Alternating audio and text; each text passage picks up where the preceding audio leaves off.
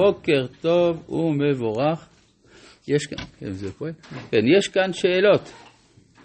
שאלה ראשונה, בוקר טוב הרב. מניטו מזכיר כאן את האור החיים על אלה תולדות יעקב יוסף, שראוי היה יוסף להעמיד 12 שבטים כיעקב.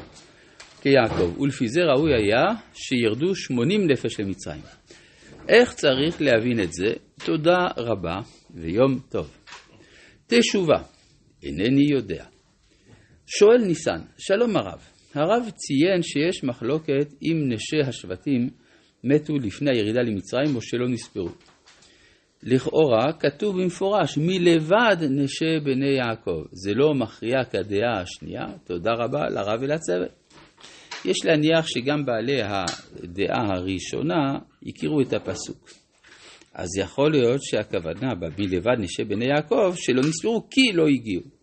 יכול להיות. נכון, זה יותר פשוט כמו שאתה אומר. עכשיו, ובכן, אנחנו ממשיכים בפרשת ויגש בפרק מ"ו, והגענו אל הפסוק ובני דן חושים, פסוק כ"ג.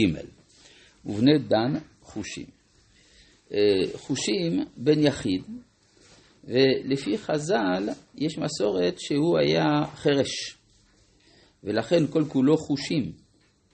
זאת אומרת, הוא, יש לו חוש שחסר לו, שאר החושים מפותחים.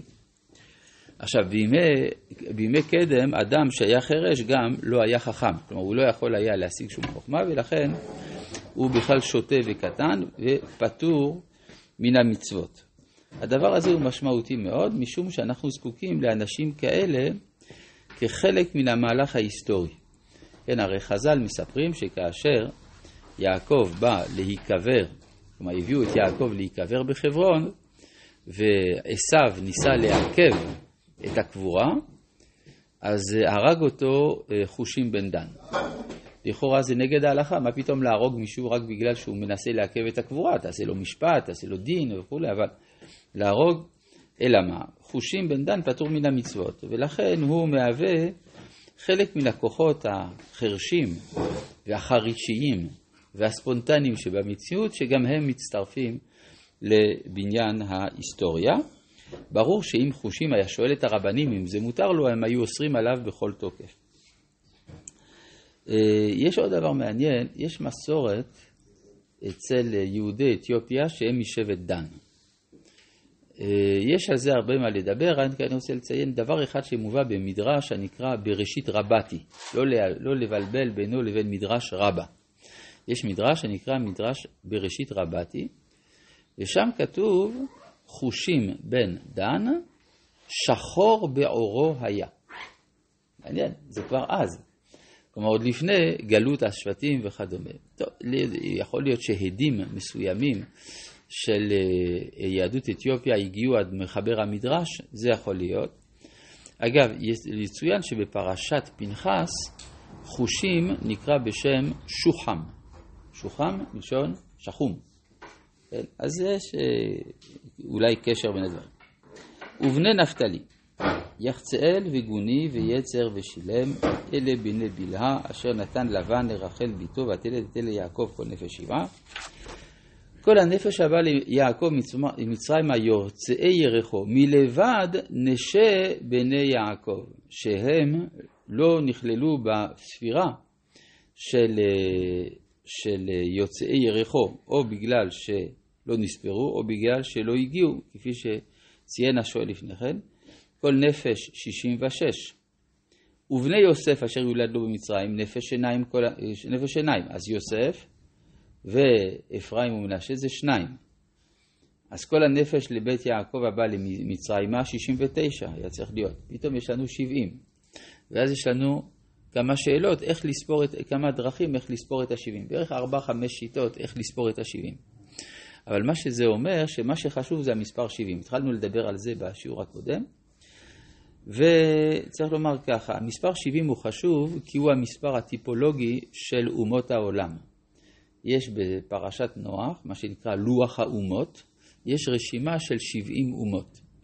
אז ברור שיש היום הרבה יותר אומות מאשר 70, אבל זה ארכיטיפים, זה, זה, זה הבסיס.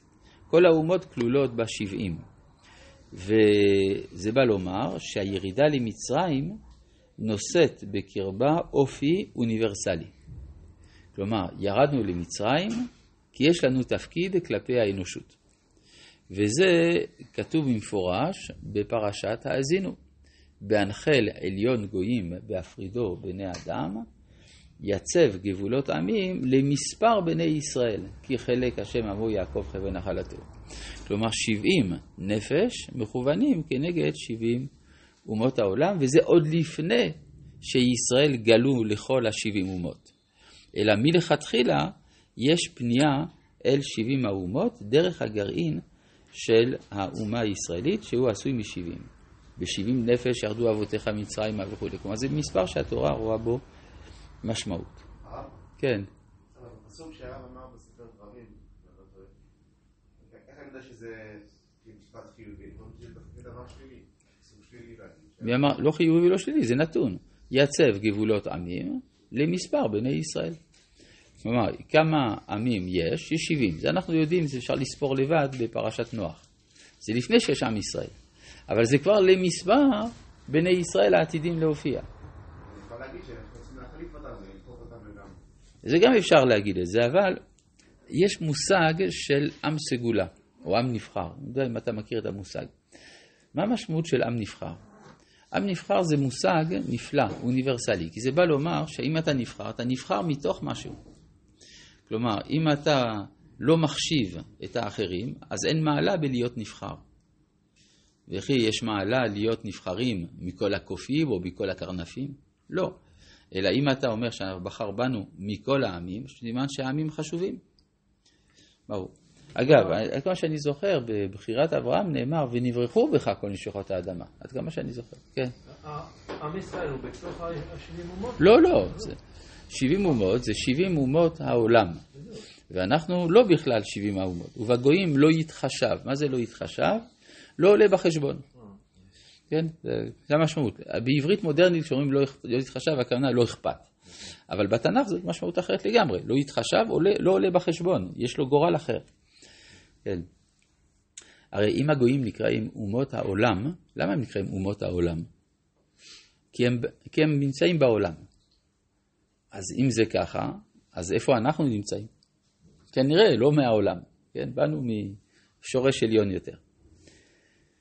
פסוק כ"ח: ואת יהודה שלח לפניו אל יוסף, להורות לפניו גושנה, ויבואו ארצה גושן. טוב, יש פה, הפסוק הזה נושא בקרבו משמעות גדולה. את יהודה שלח אל יוסף, להורות. אז להורות, רש"י מביא שני פירושים, להורות את סדרי ההתיישבות בגושן, איך, איפה יגורו וכולי. אבל, רש"י, אבל אם זה היה רק זה, התורה לא הייתה צריכה לציין את זה. לכן רש"י מביא פירוש שני, לפתוח בית תלמוד, שמשם תצא הוראה. אז בעצם, מי מונה ראש ישיבה? יהודה.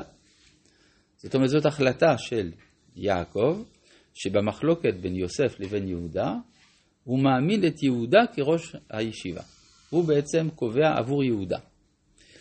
אבל, אם ככה, למה היה צריך לכתוב, להיות כתוב אל יוסף? ואת יהודה שלח לפניו להורות. מה זה אל יוסף?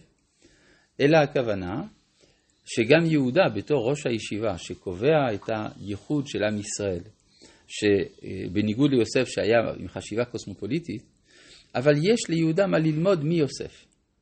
כלומר, הוא שולח אותו אל יוסף, תלמד אצלו משהו. מה יש לך ללמוד מיוסף? יש ללמוד מיוסף מדעי המדינה. כלומר, יהודה ללא יוסף הוא איש דת. יהודה עם יוסף הופך להיות מלך. הוא הופך להיות מלך, וזה בעצם המעלה, החיבור בין שניהם. יהודה השומר על הייחודיות הישראלית, זקוק גם ללמוד שיעורים בפוליטיקה אצל יוסף. להורות לפניו גושנה. יוסף למד בבית פרעה. כן, כלומר, זה בדיוק העניין, הוא גדל שם, הוא מנהל את מצרים, אז יש לו ניסיון מדיני. יהודה, עם כל זה שהיה שליט, היה שליט על איזה שבט קטן, או משפחה קטנה בסופו של דבר. אבל uh, לטפל ביחסים בינלאומיים, משמעות וכולי, את זה צריך ללמוד מיוסף, וזה מה שהוא עושה, שהוא שולח אותו גושנה, ויבואו ארצה גושן.